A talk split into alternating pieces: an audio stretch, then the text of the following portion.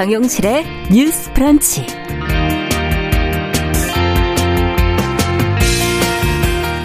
안녕하십니까, 정용실입니다. 한국판 뉴딜 보도를 통해서 많이 접해보셨죠.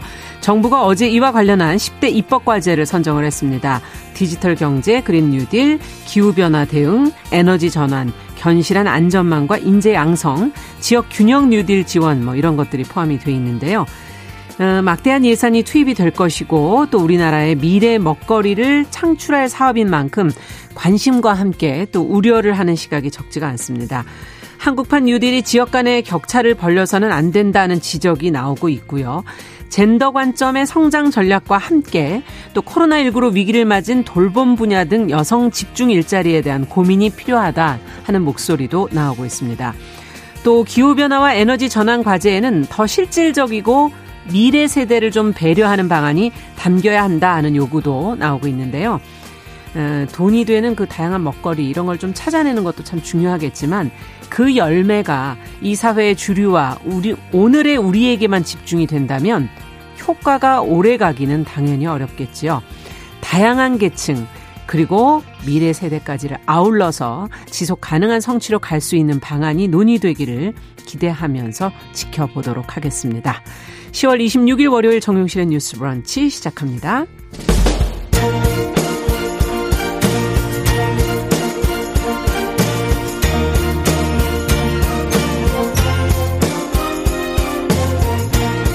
여성의 감수성으로 세상을 봅니다.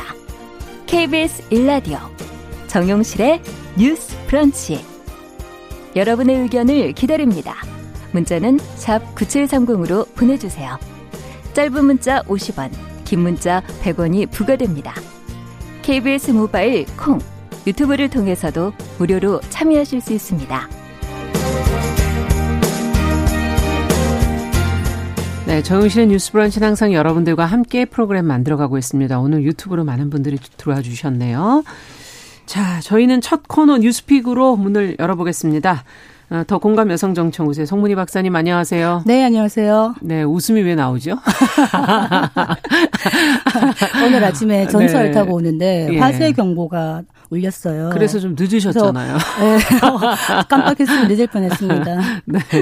아니 어디 화재예요? 얘기는 해주셔야죠. 아, 어딘지 모르겠는데 화재가 났다면서 계속 경보 시스템이 나와가지고 거기서 한동안 한 10분 지하철 이상 2호선이었습니다. 2호선 라인에서 네. 네.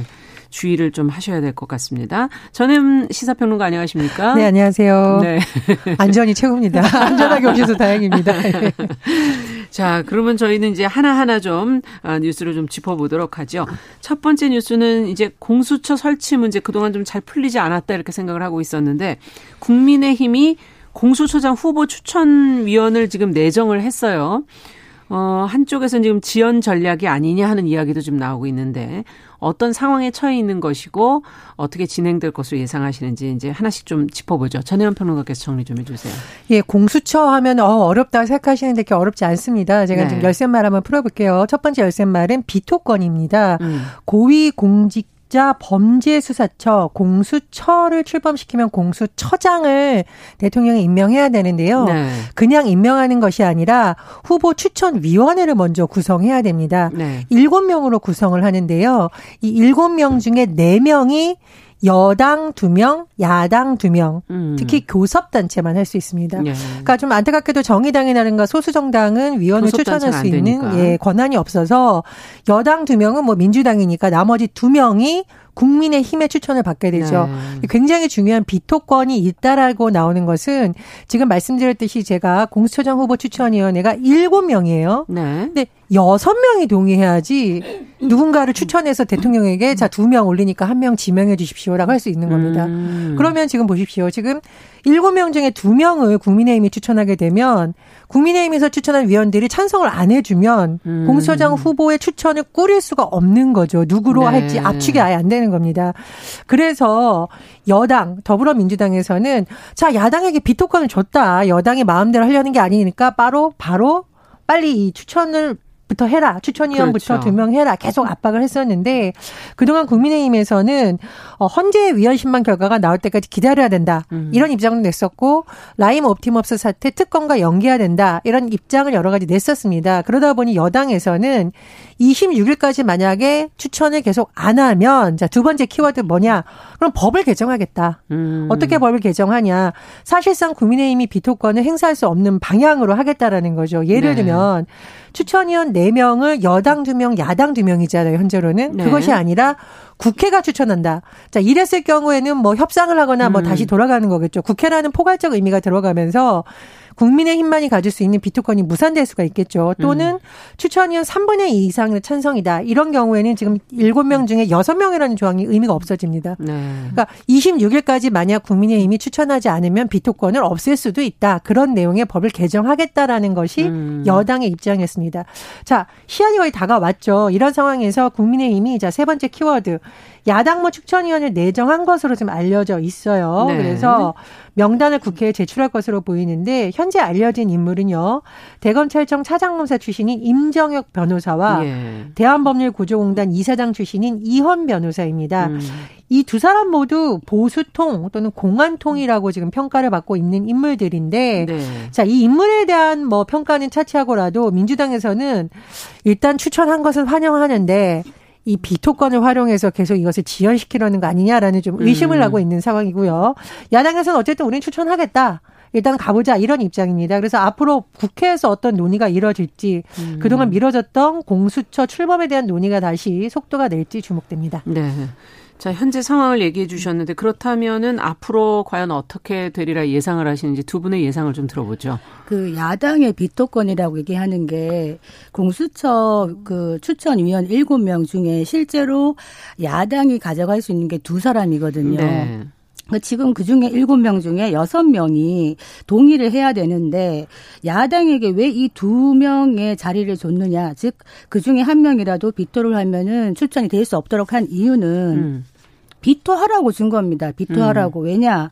이 공수처라는 게 우리가 이게 뭐 과연 맞느냐 안 맞느냐에 대한 논의가 많았지만 그건 차치하더라도 이 공수처를 출범을 시킨다 하더라도 견제 장치가 없는 괴물 공수처를 출범시키지 말자. 그래서 중립적인 인사와 독립성이 보장된 인사로 하자. 이런 논의가 있었기 때문에 합법적인 비토권을 준 건데 지금 민주당에서 만약에 야당이 비토권을 행사하면 이거는 공수처를 지연시키기 위한 전략이다. 이렇게 얘기를 하는 것이 일견 타당하지 않은 부분이 좀 있다. 그래서 야당이 비토권을 행사하면 거기에 맞게 또 추천을 서로 한다든지 이런 게 이루어져야 되는데 일단 여당이 추천하는 추천위원이 중립적인 인사인데도 야당이 비토권을 행사한다면 국민이 뭐라고 하겠죠. 그런데 거기에 대해서 일단 야당이 비토권을 행사하는 것 자체를 지연 전략을 하는 거는 조금 문제가 있다. 그리고 지금 그 더불어민주당에서 김용민, 박범계, 백혜련 의원이 공수처법 개정안을 다 발의해 있어요. 이 개정안이 뭐냐. 야당의 공수처장 비토권을 사실상 무력화하는 조항이 들어가 있다는 겁니다. 그렇다면 만약에 이런 식으로 이 공수처를 밀어붙이기 식으로 간다 그러면은 이게 과연 동의를 얻어내기 쉽겠는가 이런 걱정이 좀 됩니다. 네. 어떻게 보십니까? 근데 이게 지연 전략이라는 비판이 나오는 이유가 1월 14일 날 법이 공포가 됐습니다. 그래서 공수처 설치 및 운영에 관한 법률이 이미 공포가 됐었고요.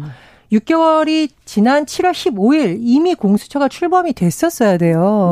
그러니까 이제 여당 입장에서는 아니 거의 100일 동안 추천을 안 한 건 너무한 거 아니냐 이런 불만이 나오고 있는 것이고 그리고 비토권은 당연히 보장을 해야 되겠지만 그동안 100일 동안 안 했으니까 앞으로도 계속 이런 식으로 하는 거 아니냐라는 의구심을 갖게 있는 것으로 해석이 되는데 글쎄요. 저는 뭐 박사님이 말씀하신 것 중에서 야당의 권한을 준 건 인정해야 된다고 봅니다. 그래서 여당이 무리하게 좀 법 개정을 밀어붙이는 것에 대해서는 저도 좀 우려가 있고 왜냐하면 뭐 여야의 합의가 완전하게 되지는 없 수는 없더라도 네. 지금 있는 법을 바꿔가면서 하는 것까지는 또 다른 또 여야의 냉전, 냉국을 벌이는 사건이 될 수 있기 때문에 좀 신중해야 된다고 보고요. 그래서 사실 박병석 국회의장 같은 경우에도 국회의장은 이제 당적이 없지만 사실 네. 이제 민주당 출신이잖아요. 그런데 그렇죠. 박병석 의장도 이 법 개정을 하는 것에 대해서는 좀 신중해야 된다 이런 입장인 것이 아마 국회가 자꾸 이렇게 대립을 하거나 그렇죠. 수로 밀어붙이거나 안 되면 법 개정 우리가 여당 힘으로 하겠다 이건 좀 이렇게 자제해라. 그런 의미인 것 같습니다. 다만 100일 동안 지연을 했었던 상황이고 라임옵티머스 특검과 연관시키고 이거 하면 저거 하자 이거 하면 저거 하자 야당도 이렇게 하는 건 사실 명분이 없어요. 그래서 앞으로 실제로 일단 추천위원 2명 해놓고 그 인물에 대해서 뭐 중립적이다 아니다는 법적으로 보장된 거니까 해야 된다고 네. 보는데요. 그 과정을 앞으로 좀 지켜봐야 될 것 같습니다. 네. 자, 다음 뉴스로 좀 들어가 보도록 하죠.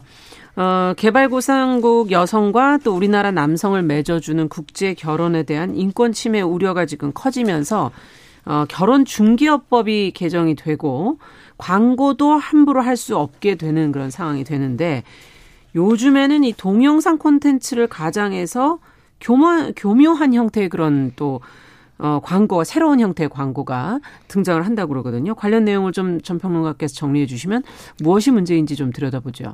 제가 이제 이 뉴스를 전해드리면서 특정 국가를 언급하지 않겠습니다. 특정 국가에 대해서 언급하지 않는 것은 자꾸 그 국가를 또 뭐 혐오한다. 그렇죠. 그렇게 할 우려가 있기 때문에. 근데 어쨌든 우리나라 남성들하고 일부 국가의 여성들하고 국제결혼이 한동안 굉장히 많이 증가했었죠. 예. 근데 다문화 가족이 느는 것 자체는 문제라고 볼 수가 없는데 이 과정에서 중개업자들이 불법으로 이런 것을 알선한다던가 여성들에게 우리나라 남성에 대한 정확한 정보를 제공하지 않거나 또는 중간에서 돈을 갈취한다던가 이런 일이 많았었죠. 그래서 결혼 중개업에 대한 여러 가지 규제 법안이 만들어졌었고 광고의 경우에도 여러 가지 규제가 들어갔습니다. 근데 최근에 이제 유튜브를 통해서 워낙 많은 영상이 유통되면서 이게 광고인지 아니면 개인 블로그인지 애매한 형태로 되고 있는데 이 내용을 자세히 들여다보니 문제가 많더라 이런 지적이 나오고 있습니다. 그래서 예. 저도 좀 찾아봤는데 예를 들면 우리나라 남성이 특정 국가에 가고 그 나라의 여성이 이 남성을 공항에서부터 만나는 과정이 마치 무슨 예능 프로그램처럼 뭐 음악도 나오고 시골길을 같이 운전을 하고 그 여성의 집을 찾아가서 선물도 주고 화기애애하게 결혼하는 과정이 나와요. 그래서 그 밑에 조그만하게 결혼정보업체 이름이 나옵니다. 근데 이게 언뜻 보면은 문제가 없는 것 같지만 우리나라 이주여성센터라든가 이런 데서 실태조사를 하고 또 예. 관련 여성들이 인터뷰하다 보니 사실은 굉장히 문제가 많다. 전문가들이. 제가 보기에도 좀 문제가 많은 게 뭐냐면 일단은 왜 여성의 경우에는 있잖아요. 얼굴하고 신원정보가 사실 다 나와요. 그냥 가리는 게 없군요. 그렇죠. 그래서 저는 이게 이 여성의 사전 동의를 얻었나 싶은 거예요. 그러면 남성은 어떻게 돼 있습니까? 얼굴이 모자이크 처리돼서 누군지 알 수가 없습니다. 한국 남성이라는 것만. 네. 이런 부분에 대해서 제대로 동의가 되느냐. 그 여성들에게 충분하게 설명을 해주고 이 동영상이 상업적으로 이용될 수도 있는 거잖아요. 그리고 제가 네. 댓글을 보니까 성희롱성 댓글이 되게 많아요. 이 여성에 대해서 뭐 얼굴을 평가한다던가 뭐 어떻게 한다라는 좀 과한 그러니까 그런 걸 사전에 충분히 설명해주고 동의를 얻었는지 조금 의문이고 두 번째로는 이런 여러 가지 동영상의 문제가 뭐냐면 여성을 이 남성이 고르는 상품처럼 보여주는 좀 문제가 있다. 네. 사실 결혼이라는 것은 서로 마음이 맞아서 하는 거지 여성들을 쭉 소개해주고 남성이 고르게 하는 과정이 아니잖아요. 그렇죠. 그런데 이제 이런 동영상이 여성들에 대한 정보라든가 이런 것만 과도하게 노출시키면서 너무 상품 광고처럼 대상화를 하는 거 아니냐 이런 지적이 계속 나오고 있습니다. 네. 그래서 전문가들이 뭐 근본적으로는 우리나라 지금 뭐 국제결혼이라든가 다문화 가족 형성 자체가 아주 자연스럽게 되는 경우도 있지만 과거에 급증하면서 결혼 중개업체가 끼면서 됐던 여러 가지 그렇죠. 근본적인 문제를 하나 들어야 한다는 거 문제의 지적이 나오고 있고요. 두 번째로는 과거처럼 무슨 중개업소가 대놓고 전담 광고를 하거나 뭐 이렇게 현수막 같은 거 이런 게 예전에는 많이 그렇게 많이 그렇죠. 했군요. 그런 것이 많이 규제가 됐지만 지금 유튜브를 통해서 교묘하게 혐오나 인종차별하는 건 좀 문제가 있지 않느냐 이런 지적이 나오고 있습니다. 네, 이거 사람들이 또 못 느끼면서 거기에 또 빠져들 수도 있는 부분이 있어서 어찌 보면 더 우려스러운 면이 있는 것 같은데요. 지금 광고에 대한 규제도 중요하지만은 지금 결혼이라는 게 뭔가도 한번 좀 생각해 봐야 될 문제인 것 같고 국제 결혼은 과연 어떤 형식이 돼야 되는가? 또 지금 하고 있는 것이 과연 옳은가 여러 가지 생각을 해보게 됩니다. 두 분 의견 좀 들어보고 싶네요. 지금 이제 국제 결혼을 추세가 뭐 이렇게 억지로 막을 수는 없는 추세인데 문제는 이 국제 결혼을 어떤 방식으로 행해지느냐가 네. 문제인 것이거든요. 우리가 지금 다문화 가정이 많이 늘어나고 있고 다문화 자녀들도 많이 급증하고 있는데 그 다문화 이러면 보통 우리가 동남아 이런 생각을 많이 하거든요. 네. 뭐 베트남이나 그런데 실제로 미국, 일본, 유럽도 많습니다. 그렇죠. 그런데 수적으로 이제 많이 작고 다문화에서 많은 부분을 차지하는 이제 우리가 흔히 말하는 우리보다 경제력이 낮은 나라의 여성들을 일테면은 돈을 주고 돈이 개입돼서 일종의 매매혼처럼 운영되는 이런 부분이 있기 때문에 처음부터 결혼에 대한 인식 자체가 어떤 생각을 하느냐 남편이나 시부모가 너는 내가 돈을 주고 데려온 사람이야.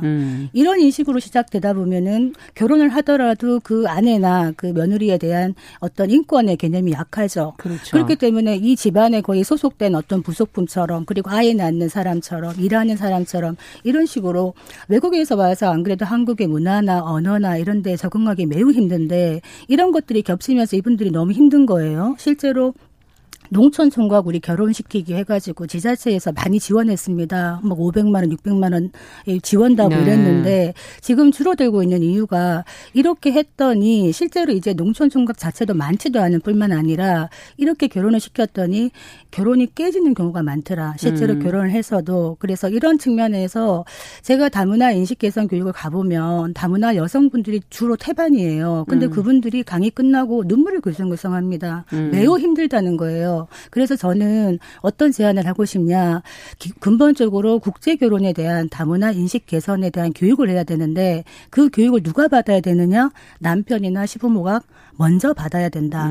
이 말씀을 드리겠고 나이 차이도 뭐 20세 이상 차이 나는 분들도 진짜 많고요. 네. 한국에서 경제력이 많이 부족하신 분들이 이런 식으로 이제 가난한 어떤 여성들을 데려와서 하는 이런 방식은 우리가 좀 생각을 많이 해봐야 될 부분입니다. 네, 어떻게 보십니까?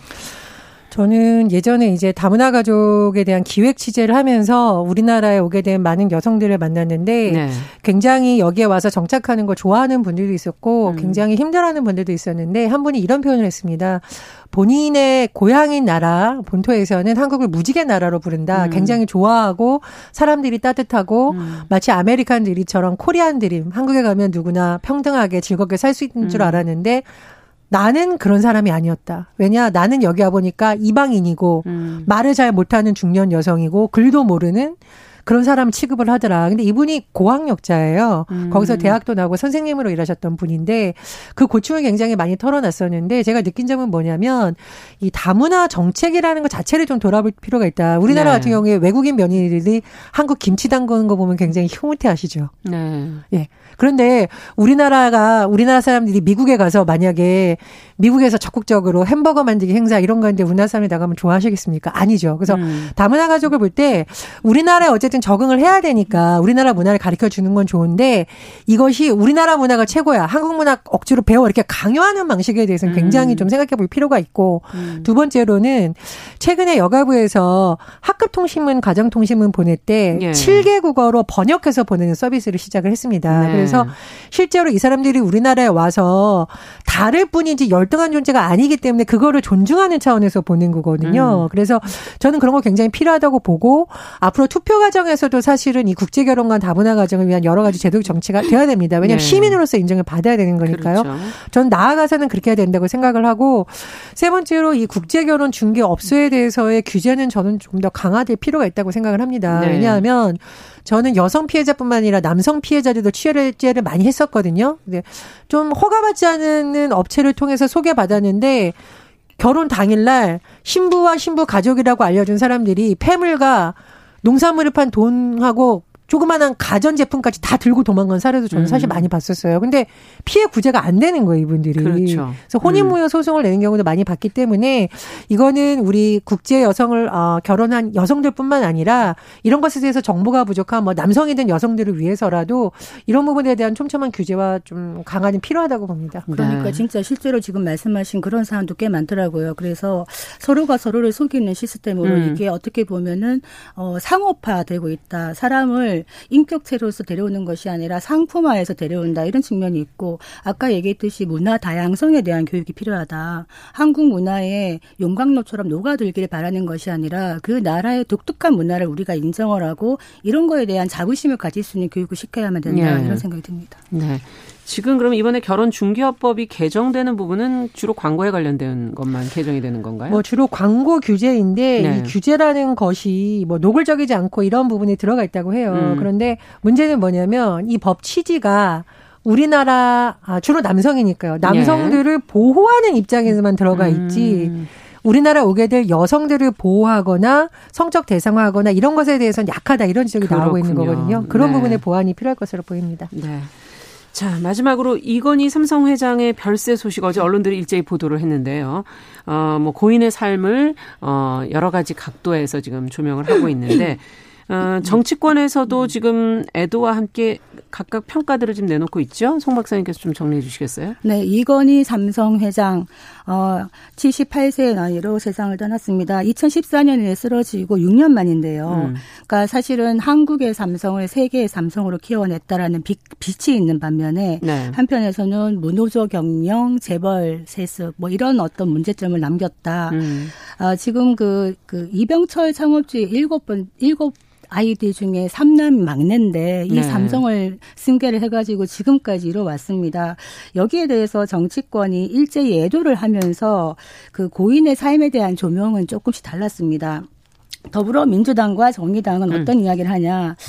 경영권 편법 승계, 지금 이재용 부회장 재판받고 있잖아요. 예. 그런 문제, 무노조 경영, 그리고 노조 탄압, 노조를 만들지 못하게 했잖아요. 이런 부분, 정경유착, 이런 어떤 그림자를 강조한 반면에 국민의힘 등의 어떤 보수 야당은, 삼성이 글로벌 기업으로 발돋움시킨 이 업적에 대해서 크게 평가하는 입장입니다. 네. 그래서 대통령께서도 이런 도전적이고 진취적인 거에 대해서 뭐 애도를 표했습니다. 네. 네. 자, 그렇다면 두 분께서는 어떻게 앞으로 삼성 행보와 관련해서 이번에 고인의 삶에 대한 시각, 뭐 여러 가지 시각으로 볼 수 있을 텐데 정리를 좀 해 주신다면 어떻게? 저는 구시대의 막내이냐 아니면 새시대의 마지가 될 것이냐는 정치뿐만 아니라 이제 경제에도 적용될 때가 됐다고 봅니다. 네. 재벌 1세대, 2세대를 넘어서 이제 뭐 3세대 경영 이런 말이 나오고 있는데, 이재용 부회장이 올해 5월에 대국민 사과를 하면서 잘못된 과거와 단절하겠다, 새로 거듭나겠다, 자녀에게 경영권 물려주지 않겠다라고 내놨잖아요. 저는 각오를 얘기했어요. 그렇죠. 이제 그때는 그 각오고, 실제로는 어떤 그룹의 리더가 됐으니까요. 네. 또 다른 비전을 좀 내세워야 된다고 봅니다. 그리고 그 비전이 국민들로부터 좀 진정성을 인정받으려면 구체적이고 실현 가능한 안이 나올지 않을까. 그렇죠. 글쎄 기대 반 우려 반으로 지켜보겠습니다. 네. 그때 저 이건희 회장이 신경영 얘기하면서 다들 아마 기억하실 겁니다. 네. 마누라와 자식 빼고는 다 바꿔라. 네. 이렇게 얘기하고 우리가 1등의 위기에 빠질 수 있다, 이런 얘기를 하면서 나는 아직도 배고프다, 이런 얘기를 하고, 삼성이 지금 브랜드 가치가 얼마인지 아세요? 세계에서 삼성 브랜드 가치가 60조 원입니다. 네. 세계의 뭐 아마존, 구글처럼 이런 글로벌 기업의 5위에 들어갔다. 네. 그런데 문제는 우리가 이제 삼성이라는 그 재벌 기업을 바라보는 국민들의 시각이 굉장히 애증이 교차한다. 한편에서는 대한민국을 이만큼 책임지고 오는 주체 기업으로 역할을 하지만, 한편에서는 이면에서는 우리가 왜 백혈병, 작업병 피해자 이런 얘기를 하는데, 어떻게 보면은 삼성이 일구온 이런 업적들이 과연 삼성만의 업적인가. 사실은 정부의 어떤 재벌 키우기 정책적인 수혜도 있었고, 무엇보다 그 국민들이 같이했다, 이 삼성에 그렇죠. 같이했던 인직원들이 있었다. 그렇기 때문에 그 공과를 사실은 국민들이 같이 나눠야 된다. 이제는 삼성에 대해서 재벌이라는 비판만 할 것이 아니라 삼성이 사회적 책임을 다할 수 있는 기업으로 거듭나도록 강제를 할 수도 있다, 이런 생각이 들고, 강제하기 이전에 삼성 스스로 어떤 제대로 된 글로벌 스탠다드 기업으로 다시 한번 태어나는 기회가 돼야 되는데, 지금 이재용 부회장이 이제 오늘도 뭐 재판이 있잖아요. 예. 국정농단 재판이 있고 또 편법 승계 재판이 있는데 이재용 부회장의 거취와 관계없이 삼성은 어쨌든 대한민국에서 차지하는 위상이 크기 때문에 이 부분에 대해서 우리가 제대로 앞으로 투명 경영을 할 수 있고 지배구조도 투명할 수 있도록 우리가 지켜봐야 된다 이런 얘기를 하는데 삼성이 지금 많이 힘듭니다. 지금 미중 분쟁의 핵심이 거의 반도체 IT 이런 데 가 있는데 네. 삼성이 그 사이에 끼어 있는데 이걸 어떻게 위기를 극복할 수 있는가 이런 사안도 있고 또 지금 대만이 바짝 추격하고 있고 이런 상황이고 중국도 만만치 않습니다. 이런 부분에서 삼성이 어떻게 살아남느냐가 또 국가 경제에 중요한 역할을 할 수 있지 않나 이런 생각도 듭니다. 저는 재벌 총수들의 관련 재판을 직접 본 적도 있고 하는데 늘 그런 얘기를 하거든요. 국가 경제 이바지하고 앞으로 더 잘하겠다. 그게 자체가 나쁜 것은 아닌데 사실 국정농단 파견 소심이나 불법 경영경 승계 관련 재판 자체가 어떤 해외 경영이라든가 이런 거에 직접 연관하는 것은 아니에요. 네. 본인들이 국내에서 했던 어떤 문제, 경영과 관련된 문제이기 때문에 재벌 총수의 사과와 반성과 혁신이 진정성을 얻으려면 재판에서 좀 감량을 하기 위한 어떤 수단이 아니라 진짜로 기업 지배구조체를 투명하게 하는 그렇죠. 그런 결실을 좀 이어졌으면 합니다. 그 YS 때 이건희 회장이 이런 말 했었어요.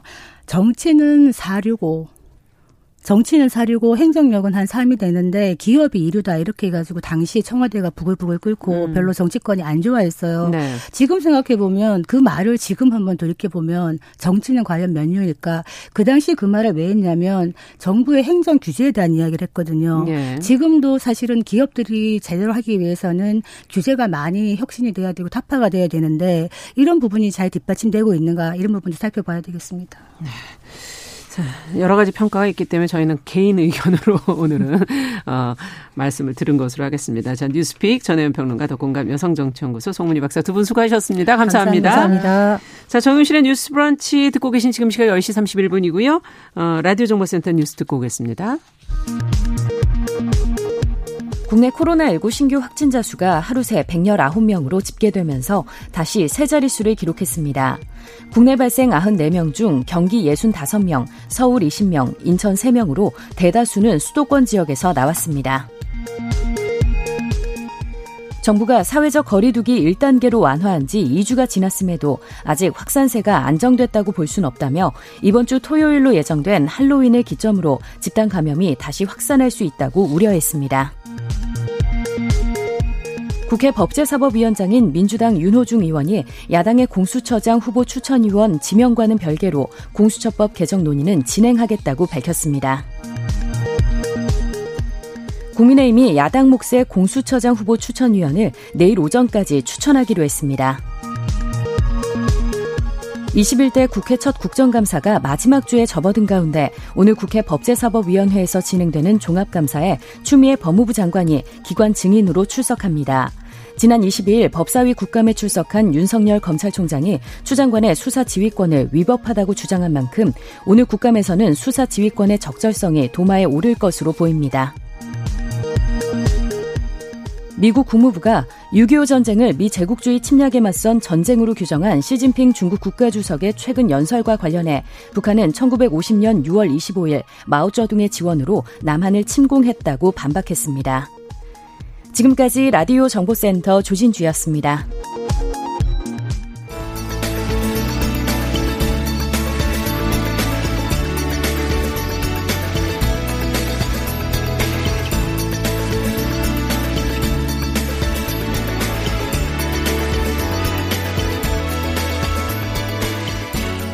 세상을 보는 따뜻한 시선 KBS 1라디오 정용실의 뉴스 브런치 매일 아침 10시 5분 여러분과 함께합니다. 네, 정용실의 뉴스 브런치 듣고 계신 지금 시각 10시 33분 넘어서고 있습니다. 저희도 몇 번 말씀을 드렸었는데요. 최근에 택배 기사들이 과로로 숨지는 사례가 잇따르고 있었죠. 이 노동 환경 그래서 개선 필요성도 제기가 되고 있고 일부 기업에서는 개선책을 내놓기도 했습니다. 자, 이렇게 열악한 환경에서 일하는 노동자, 또 사회적 약자를 돌보기 위한 네트워크 인권치유119가 최근에 출범을 했는데요. 자, 그래서 월요 인터뷰 시간에 오늘 녹색병원 인권치유센터를 이끌어왔고 인권치유119의 운영에도 참여하는 이보라 운영위원장과 함께 어떤 활동을 계획하고 있는지 또 노동자들의 현실에서 살펴볼 문제들은 무엇인지 이야기 좀 나눠보도록 하겠습니다. 안녕하십니까? 네, 안녕하십니까? 네. 자, 뭐 이보라 위원장님 뭐 녹색병원의 인권치유센터장으로도 알려져 있는데 그간 뭐 그 센터에서 해오신 일부터 먼저 좀 들어볼까요? 아, 예, 저희 인권치유센터는 2017년부터 인권치유센터라는 이름으로 공식적으로 활동을 시작했는데요. 네. 저희는 단식농성이나 고공농성 하시는 분들에게 현장진료, 즉 왕진을 가서 진료를 하고 필요시에는 입원 치료도 하고 네. 이런 활동을 해왔고 뭐 이런 경우가 기업의 폭력이라면 뭐 국가폭력, 가정폭력, 성폭력 이런 피해자분들도 지원하는 활동을 하고 있었습니다. 그렇군요. 최근에 이제 인권치유 119가 출범을 하지 않았습니까? 이곳은 인권치유센터가 하던 일에서 좀 더 확장이 되는 건가요? 아니면 차별화된 건가요? 어떻게 된 건가요?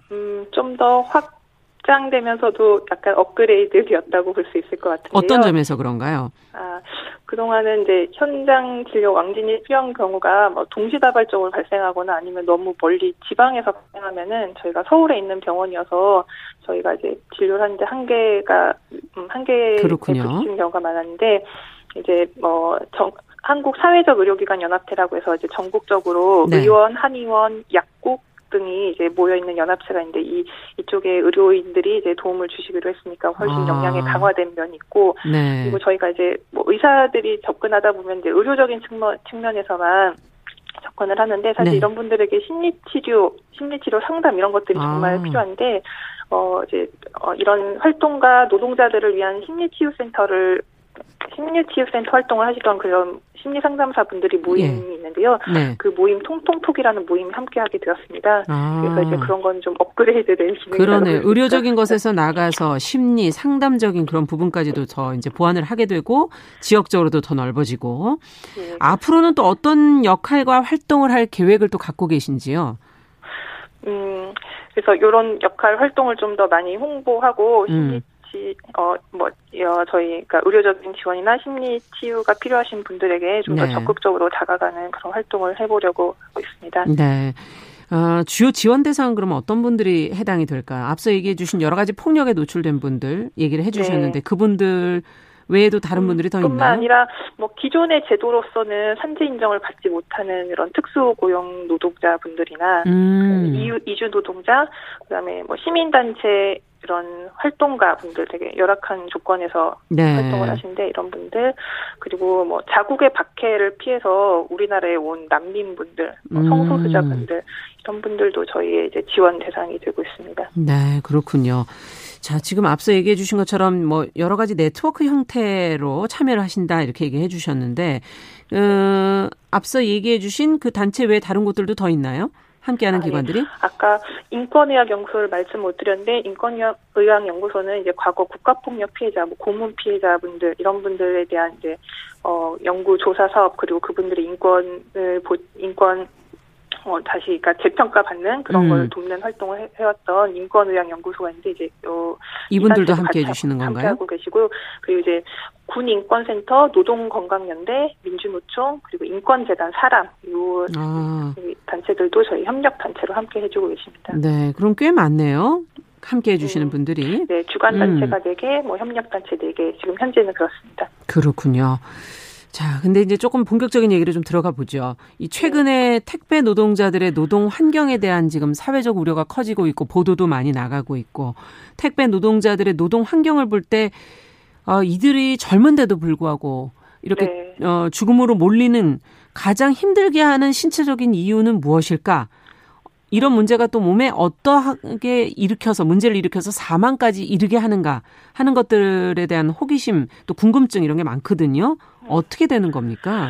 예, 뭐 많은 분들이 아시겠지만 이제 택배 회사들이 뭐 당일 배송, 총알 배송을 할 수 있다고 이제 그렇게 선전을 합니다. 그러니까 네. 그런 게 결국은 택배 노동자들에게 강요가 되고 있는 거죠. 예. 그러니까 아무리 물량이 많아도 당일 배송을 해야 하니까 하루 종일 배송하고 밤새서 배송하고 새벽 4시까지 배송을 하고 그리고 다시 바로 출근을 해야 되는 이런 살인적인 장시간 노동 이 자체가 문제입니다. 예. 총알 배송도 역시 뭐 밤에 근무해도 다음날 새벽에 배송을 해야 되니까 기본 밤샘 작업을 할 수밖에 없는 그런 조건이잖아요. 네. 이런 야간 노동, 그다음에 과로, 장시간의 과로 이런 것들은 휴식을 취할 수 있는 조건 이런 것들은 기본적으로 심혈관계 질환과 연결이 될 수 있습니다. 네. 이런 분들이 이렇게 젊은 나이에도 뭐 기저리 질환이 뭐 없을 수 있는 그런 아주 젊은 나이에도 그렇죠. 이렇게 사망하신 경우는 이런 뭐 과로나 야간 노동 자체가 심근경색, 뇌출혈, 그냥 급사의 원인이 되는 것으로 알려져 있습니다. 네, 그렇군요. 이것은 뭐 나이를 불문하고 어쨌든 야간 노동이라는 것 자체가 잠을 줄이면서 하기 때문에 네. 제대로 이제 잠을 못 주무시는 그런 상황이 되는 거고 설사 휴식 시간이 생긴다 하더라도 이렇게 피로가 쌓인 상태 제대로 깊이 잘 수가 없는 그런 상황이 아닐까 하는 생각도 드는데요. 며칠 전에 지금 이제 한 택배 회사가 인력을 이제 투입을 하겠다. 네. 그리고 뭐 소형 상품은 자동 분류하는 장치도 마련해 보겠다 하는 여러 가지 지금 대책들을 좀 내놨거든요. 어떻게 보십니까? 이런 것들이 이분들의 노동, 지금 뭐 당일 배송, 총알 배송 해야 되는 장시간 노동 상황을 많이 개선할 수 있을까요? 그러니까 택배 노동자분들이 아침에 출근해서 분류 작업을 하고 오후 2시경부터 배송을 시작한다고 알고 있는데요. 네. 그러니까 당연히 분류 작업은 이분들의 업무가 아닌데 이제 그동안 이제 거의 무료로 이제 일을 해온 거죠. 일을 해오셨던 거고 예. 한 택배 회사가 이렇게 분류 작업에 뭐 4,000명을 투입하겠다 이렇게 결정하신 거는 굉장히 뭐 어떻게 보면 당연하고 상식적인 결정을 이제 사람이 이렇게 몇 사람이 죽고 나서야 이제야 이런 결정을 내리신 게 참 되게 아쉽고 아무튼 그래도 뭐 잘 지키는지 또 지켜봐야 될 것 같고 네. 그렇게 판단이 됩니다. 예, 그렇군요. 분류 작업과 오후 배송 이것을 계속 또 야간까지 이어가다 보면은 굉장히 무리할 수밖에 없는 그런 환경이긴 하네요. 네. 자, 콜센터 등의 감정 노동자들의 노동 환경도 그동안 좀 지적되어 온 부분이 아닐까 싶은데요. 네. 이들은 감정 노동이기 때문에 심리적인 문제일 거고 앞서도 그냥 신체적인 의료 문제를 해결해 주는 것에서 나아가시겠다 이렇게 얘기를 하셔서 네. 이분들은 또 어떤 어려움과 치유가 필요한 부분들이 있는지를 좀 생각해 보고 싶네요. 네, 이 콜센터 노동자들에게 이제 직접적인 고통이 되는 것은 고객들의 갑질입니다. 고객들이 전화하셔서 뭐 욕설이나 화풀이, 성희롱 이런 폭력적인 상황에 이제 대책 없이 이분들이 노출되어야 하는데 네. 그러니까 요즘은 녹음을 한다는 안내가 미리 나가기 때문에 예전에 비해서는 조금 나아졌다고는 합니다. 네. 그렇지만 어쨌든 이제 기본적으로 뭐 어떤 기업에 대해 어떤 상품에 대해 소비자나 뭐 고객이 가진 불만을 일단 이 콜센터 직원들이 이제 드러내야 하는 것이 이분들의 일이잖아요. 네.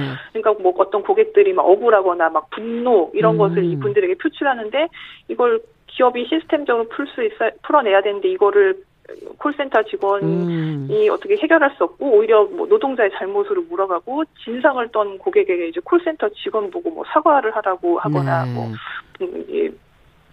오히려 이제 콜센터 직원이 잘못을 빌어야 하는 이런 이제 억울한 경우가 있는데 이런 상황 속에서 이제 굉장히 극심한 스트레스와 감정 노동에 시달리는데요. 차마 계속 어떤 콜센터 노동자들에 대한 보호 장치가 없다 보니까 무조건 예. 참아내야 되고 그것이 그러니까 본인에게 쌓이고 그 감정이 네, 그렇죠. 이런 걸 제도적으로 막을 수 있는 방법을 갖추고 그리고 또 어쨌든 기본 업무가 계속 다른 사람의 불평, 불만을 들어줄 수밖에 그렇죠. 없는 업무이기 때문에 이들의 상태를 정기적으로 체크하고 지원하고 어떤 치유할 수 있는 정기적인 어떤 스트레스 관리라든지 해소, 예. 그런 것들이 좀 필요하다고 생각을 합니다. 자, 그렇다면 지금 제도적인 보완 장치 필요하다고 얘기하셨는데 무엇이 어떻게 바뀌어야 될까요? 그러면 일단 지금은 조금 나아진 것이긴 한데 네. 나아지고 있긴 한데 이제 욕설을 하는 그런 고객에 대해서는 먼저 이제 끊을 수 있는 그런 권리 이게 다산 콜센터나 이제 일부 네. 어떤 기업에서는 도입이 되었다고는 하지만 사실 아직도 도입되지 않고.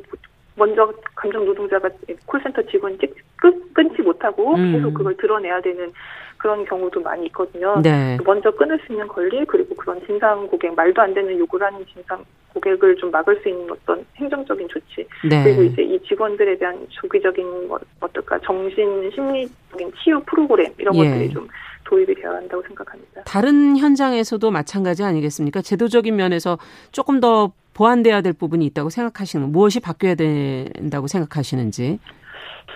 다른 부분까지 뭐 다 포괄적으로 이야기한다면, 일단 노동자들의 기본적인 권리, 주 40시간 노동을 하면서도 네. 가족을 부양하고 생계를 유지할 수 있는 그런 충분한 급여를 보장받아야 한다고 생각하고, 네. 부담 해고 당하지 않아야 하고, 예. 그리고 만약에 몸이 아프면 쉴 수 있어야 한다고 생각을 합니다. 네.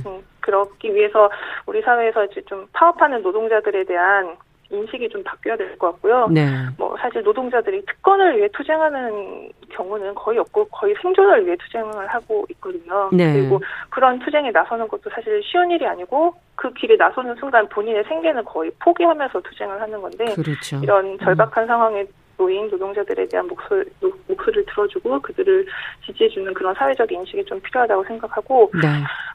그리고 또 이런 여러 가지 산재 사건 이런 것에 대한 이제 기업이 제대로 제도를 갖추지 못해서 산재 네. 사망 사고가 발생하는 것에 대해서도 중대재해기업처벌법 이게 꼭 실현되어야 한다고 생각을 합니다. 그리고 네.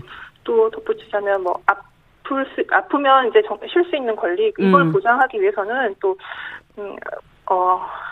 상병수당 제도가 좀 도입이 되어야 한다고 생각합니다. 당장 네. 아파서 쉬면은 그날의 일당을 받지 못하는 그렇죠. 이런 절박한 상황이 있는 사람들도 많은데 이런 분들이 참고 아픈데도 참고 일하는 그런 환경을 되지 않도록 네. 네, 상병수당 제도도 결국은 제도와 인식 모두 함께 좀 개선돼야 된다는 말씀이시네요. 예. 네. 자, 끝으로 저희가 도움을 받고 싶은 분들은 어떻게 하면 되는지 직접 그냥 찾아가면 되나요? 예, 저희 인권치유119 온라인에서 검색하셔서 예. 대출 번호가 아마 나올 텐데 그쪽으로 전화 주시면은 예. 연결이 되실 수 있을 것 같습니다. 아니면 저희 방법을 찾아주시는 건가요? 네, 예, 녹색병원으로 전화 주시면 저희가 이제 신청하는 방법, 접수해서 이제 어떤 도움이 어떻게 필요할지 관련 기관과 연계시켜드리고 네. 아니면 뭐 저희가 직접 이제 현장 진료 나갈 수도 있고. 알겠습니다. 오늘 말씀은 여기까지 듣겠습니다. 감사합니다. 네, 감사합니다. 네, 월요 인터뷰 노동자와 사회적 약자를 보호하기 위해 출범한 네트워크 인권치유119의 이보라 운영위원장과 이야기 나눠봤습니다.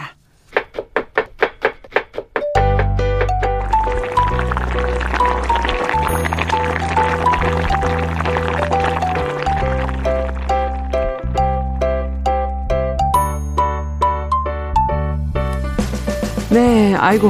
찌개가 끓어요. 네, 건강한 식탁 시간입니다. 홍신혜 요리연구가 어서 오세요. 안녕하세요. 오늘도 쌀 얘기 좀 저희 더 네, 이어가야 돼요. 네, 햅쌀식이라서. 이렇게 너무 많아서 마음이 급해가지고. 어떻게 하면 좋아. 다음 시간에 또 해야 되겠네. 그럼. 쌀밥만.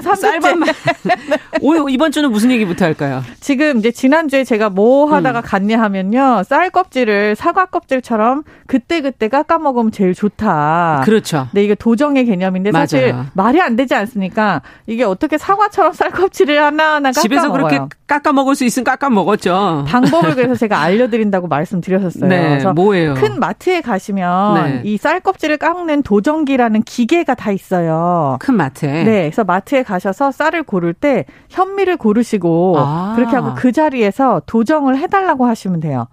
그러면은, 네, 그게 한 2, 3분? 뭐, 크게는 5분 정도만 기다리면은, 쌀껍질을 바로 깎아줍니다. 그럼 어떤 게 더 맛있다는 건가요? 해보면, 도정한 쌀. 바로 한 건. 바로 한 게 당연히 맛있죠. 제가 지난번에도 말씀드렸지만, 네. 사과는 껍질 깎아서 내일 드십니까? 맞아. 아니요. 아니잖아요. 사과 네. 먹기 직전에 껍질 깎아요. 그렇죠. 근데 모든 생명체들은 이렇게 껍질을 싹 깎아갖고 바로 먹었을 때. 그럼요. 가장 맛있죠. 윤기가 자르르 도는 그 흰 밥이라고 하는 게 껍질 깎자마자 껍질 깎고 나서는 그 자체가 가지고 있는 쌀에 그런 기름기가 겉으로 배어나오는 게 본인이 자연이랑 싸우는 거예요. 이제 이브롯이 없으니까. 그렇죠. 껍질을 벗겼으니까. 그렇죠. 이브롯이 없으니까 그 껍질 대신 다른 걸 생성을 하려고 기름이 싹 배어나오면서 윤기가 자를 돌 때 이제 먹으면 이게 맛있다는 거죠. 근데 이미 옷을 벗은 지 너무 오래된 애들은 잘 안 나오는군요. 없죠. 푸석하고 이미 네. 깨지게 돼 있죠. 그래서 도정을 바로 해서 먹는 게 제일 좋다. 만약에 도정을 해서 오래 두고 먹어야 된다라고 하면은 쌀을 최소한의 용량으로 사세요. 요새는 2kg, 4kg, 6kg도 팔아요. 작은 것으로? 네. 작은 걸로 사서 그걸 그 자리에서 바로 조정을 드시고. 해달라고 해서 집에 가지고 오신 다음에 냉장고에 넣고 드시는 거예요. 냉장고에? 네. 쌀은 냉장고 안 그래도 냉장고 꽉 차 있는데? 아, 큰일인데요. 네. 막 10kg, 20kg 이렇게 사지 마시라라는 줄 데가 말씀을 없어요. 냉장고가 참 요새 유용합니다. 아니 그런데 이게 햅쌀과 묵은 쌀은 물을 좀 잘 맞춰야 되더라고요. 네. 어떨 때 너무 질던데. 그렇죠. 예. 그게 바로 도정의 원리인 거예요. 그러니까 이게 햅쌀이면 지금 수확한 지 얼마 안 된 예. 생명력이 정말 가득한 그렇기 때문에 아직 촉촉해요. 그래서 우리가 햅쌀밥을 할 때 보통 물을 이렇게 뭐 가운데 손가락 마디 있는 데까지 찰랑찰랑 부어라. 뭐 햅쌀이면 거기서 뭐 1cm 빼라 뭐 이런 얘기 맞아요. 하잖아요. 실제로 햅쌀밥을 한다라고 하면은 원래 평상시에 물 잡던 것보다 약간 덜 잡으시는 게 맞아요. 그러면 물에다 미리 좀 불리는 거는 안 해도 되나요? 아니요. 미리 불리셔도 상관없고요. 네. 예. 그런데 불리건 안 불리건 간에 원래 잡으시던 물의 양이 있어요. 네, 맞아요. 그게 사실 본인 감이기 때문에 이거를 예. 어느 정도를 하라라고 수치로 말씀을 드리자면 원래대로면은 일반적인 쌀, 뭐 묵은 쌀, 햅쌀 상관없이 쌀에 1.5 배를 넣으시는 거예요, 물을. 네. 그런데 햅쌀 같은 경우에는 수치로 따지면 1.2가 됩니다. 아하. 생각보다 되게 많은 수분이 들어있다는 뜻이에요. 그러네요. 근데 이거를 1.5, 1.2, 뭐 이게 0.4 어쩌고 이렇게 얘기를 하면 너무 복잡해서 예. 본인의 감보다 약간 한 4숟가락 빼볼까? 좀 적네. 네, 예. 이 정도 빼서 넣으시는 게 밥을 맛있게 할 수 있다. 이야, 근데 지금 보니까 요즘에는 지역도 다양하고 품종도 뭐 다양해서 어떤 거를 고르면 더 맛있을까 햅쌀 중에. 지난번에 제가 삼광은 말씀을 드렸어요. 예. 근데 품종은 사실 옛날부터 다양했어요. 아. 우리나라에서 원래 재배되던 쌀 품종이 1000종 정도 됐다고 하면은 믿으시겠어요? 아, 너무 많아서. 그렇죠. 굉장히 예, 많았어요. 그렇진 않았던 것 같은데. 근데 이게 이제 지역별로 다 약간 우리나라가 이렇게 아래 위로 길다 보니까 예. 미세하게 날씨의 차이가 있고 그럼요. 땅도 굉장히 토질이 다양해요. 아. 그래서 기르던 벼들도 되게 다양했었으나 일제강점기 이후로 일제강점기 때 사실 우리나라를 쌀 수탈의 창고로 사용을 하긴 했었잖아요. 그렇죠. 그렇기 때문에 본인들의 쌀 품종을 우리나라에 많이 심었었고 예. 다양한 쌀 품종을 본인들 거를 심고 싶어서 일본 사람들이 그래서 여러 가지 땅을 이용을 했었는데 그게 통일벼라고 하는 벼가 나오기 시작하면서 약간 일본 쌀이 악세를 밟았어요. 정말 대유행을 하게 된 거죠. 네. 왜냐하면은 우리는 통일벼를 먹고 있었는데 그거보다는 일본 쌀이 훨씬 맛있네라는 인식이 박혀서 70년대 이후로는 일본 쌀들이 약간 주종을 이루게 되는 그리고 그랬군요. 그 이후에 지금 몇십 년 지나지 않았습니까? 예. 그 일본 쌀들이 우리나라 땅에 약간 토착화 비슷하게 적응을 하면서 나름대로의 또 다른 맛을 생성을 해요. 네. 그래서 조금 다른 요즘에는 품종들이 많이 늘었다면서요. 엄청 많이 늘었죠. 그러면은 어떤가요? 실제로 맛은? 품종에 따라서요. 예. 쌀 품종에 따라서 맛이 다른 건 확실히 맞습니다. 이게 뭐 소고기도 그렇고, 그러니까 동물도 마찬가지지만 식물들도 다 그래요. 이제 어떠한 품종의 특징이 있잖아요. 그쵸. 뭐 항인종, 백인종 다른 것처럼. 네. 그래서 맛이 조금 다르기는 한데 저는 조금 더 중요하게 생각하는 게 품종을 여러분들이 다 일일이 골라서 사시기가 힘들어요. 몰라서. 네. 모르기도 예. 하지만 많이 아시는 게 정말 일본 품종들밖에 없잖아요. 근데 그거보다는 조금 더 노력을 많이 한 토착 품종들도 많이 있지만 예. 어려우니까요. 구하기가. 그럼 어떻게 해야 쉽게 알 수 있어요? 도정을 바로 해서 사는 게 첫 번째 순서. 네. 두 번째는요, 브랜드가 굉장히 다양해요. 네. 그러니까 이거를 품종이랑 헷갈리시는 분들이 계신데, 임금님표, 땡땡땡, 네. 뭐 이런 거 있잖아요. 예. 그리고 무슨 나주. 지역별로 다 있잖아요. 그쵸? 강원도도 있고, 대구, 경기도도 있고. 근데 이게 브랜드가 있고, 지역 플러스 브랜드 이름이 붙어 있거나, 네. 지역 플러스 품종 이름이 붙어 있어요. 그래서 이거를 본인이 사실 한번 드셔보시고 나는 이게 입에 맞는다. 이게 어떤 차이냐면은 오대쌀 같은 경우에는 네. 품종이에요. 예. 그런데 그거를 철원이라든지 예. 이런 일대에서 많이 재배를 하잖아요. 근데 오대쌀의 특징이 알이 굉장히 굵고 크면서 찰기가 있고 되게 달고 맛있어요. 이 쌀이 마음에 든다라고 하면은 그 지역까지 같이 기억을 하셨다가 구매를 하시는 방법이 있어요. 예, 그렇군요. 가격대는 다 다른가요? 그러면 많이 다릅니다. 네. 좀 적당한 게 좋은데 쌀을 예. 그러니까 무조건 다 마찬가지지만 쌀 같은 경우에는 우리가 두고 먹는 어느 정도 그리고 또 이거는 신선식품이에요. 반드시. 네. 이거는 묵었다가 묵혔다가 먹는 건 아니에요. 그렇기 때문에 가격이 어느 정도다라는 거를 본인이 기준을 정하셔야 돼요. 쌀의 경우 되게 안타까운 게 무조건 싼 거를 사시려고 하세요. 예. 그냥 매일 먹으니까요. 네. 매일 먹으니까 늘 옆에 있으니까. 예. 하지만 그렇기 때문에 조금 더 투자를 하시라고 전 말씀을 드려요. 아. 도정을 바로 한 거, 좋은 품종에 좋은 지리적인 위치에 있는 거, 관리가 잘 된 거. 이렇게 해서 조금만 더 가격을 주시면은 밥이 왜 이래? 이런 소리가 바로 나옵니다. 그렇군요. 네. 네. 근데 앞서 이제 깎아라 이런 얘기하시면서 우리가 현미부터 해서 이렇게 깎는 거라고 그쵸. 얘기하잖아요. 그러면 어느 정도 깎은 게 가장 좋은 건지 맛은 또 어떤지. 아. 우리가 흔히 백미라고 얘기하는 거랑 현미랑 반대로 생각을 하시는데 네. 현미 같은 경우에도 일단 한 번 껍질을 벗겨낸 거예요. 그렇겠죠. 네, 한 번 큰 껍질을 벗겨낸 거고 네. 그걸 이제 1분도라고 얘기를 1분도. 해요. 이걸 10개까지 갑니다. 아. 그렇게 하고 백미라고 하면은 9분도 이상을 백미라고 아. 얘기를 해요. 네. 9분도도 사실 하나의 껍질이 약간 남아 있긴 한 거죠. 근데 그 이상 뭐 백미도 뭐 12분도 15분도 이렇게 깎아서 술을 만드는 것도 있지만 아. 우리가 흰쌀밥이라고 얘기하는 건 다 9분도 이상이에요. 근데 요즘에 건강 생각하셔서 쌀껍질을 좀 더 드시려고 하시는 분들이 예. 많으시잖아요. 그럼 어느 정도 해야 돼요? 제가 생각했을 때 가장 이상적인 거는 5분도미예요. 5분도. 네, 쌀껍질도 절반 남아 있고 그리고 네. 뭐 흰 쌀도 다 살리고 이게 껍질이 약간 남아 있기 때문에 쌀은 쌀껍질에 쌀이 가지고 있는 영양소의 95%가 들어 있어요. 아이고. 그렇기 때문에 이거를 껍질을 완전히 다 10분도 이상으로 깎아내버리면 먹을 이유가 없네. 네, 좀 너무 안타까운 거죠. 그렇군요. 그래서 껍질을 어느 정도 살려서 드실 수 있다면 5분도. 네. 가장 네. 이상적이라고 봅니다. 네. 아이고, 시간이 짧아서. 너무 없어요. 다음번에 한 번 더 해야 돼요. 안남미도 안 했고 지금 여러 가지 종류를 좀 살펴봐야 돼요. 예. 자, 그럼 다음 시간 기대하겠습니다. 네. 건강한 식탁 홍신혜 요리연구가 함께했습니다. 감사합니다. 감사합니다. 자, 앞서서 저희가 뉴스픽에서 지하철 얘기를 좀 했었는데 방배역 화재 수신기 오작동으로 10분간 잠시 정차한 후에 다시 정상 운행되고 있다는 소식도 끝으로 전해드립니다. 자, 정용실의 뉴스브런치 월요일 순서 여기서 마치고요. 저는 내일 10시 5분에 뵙겠습니다. 감사합니다.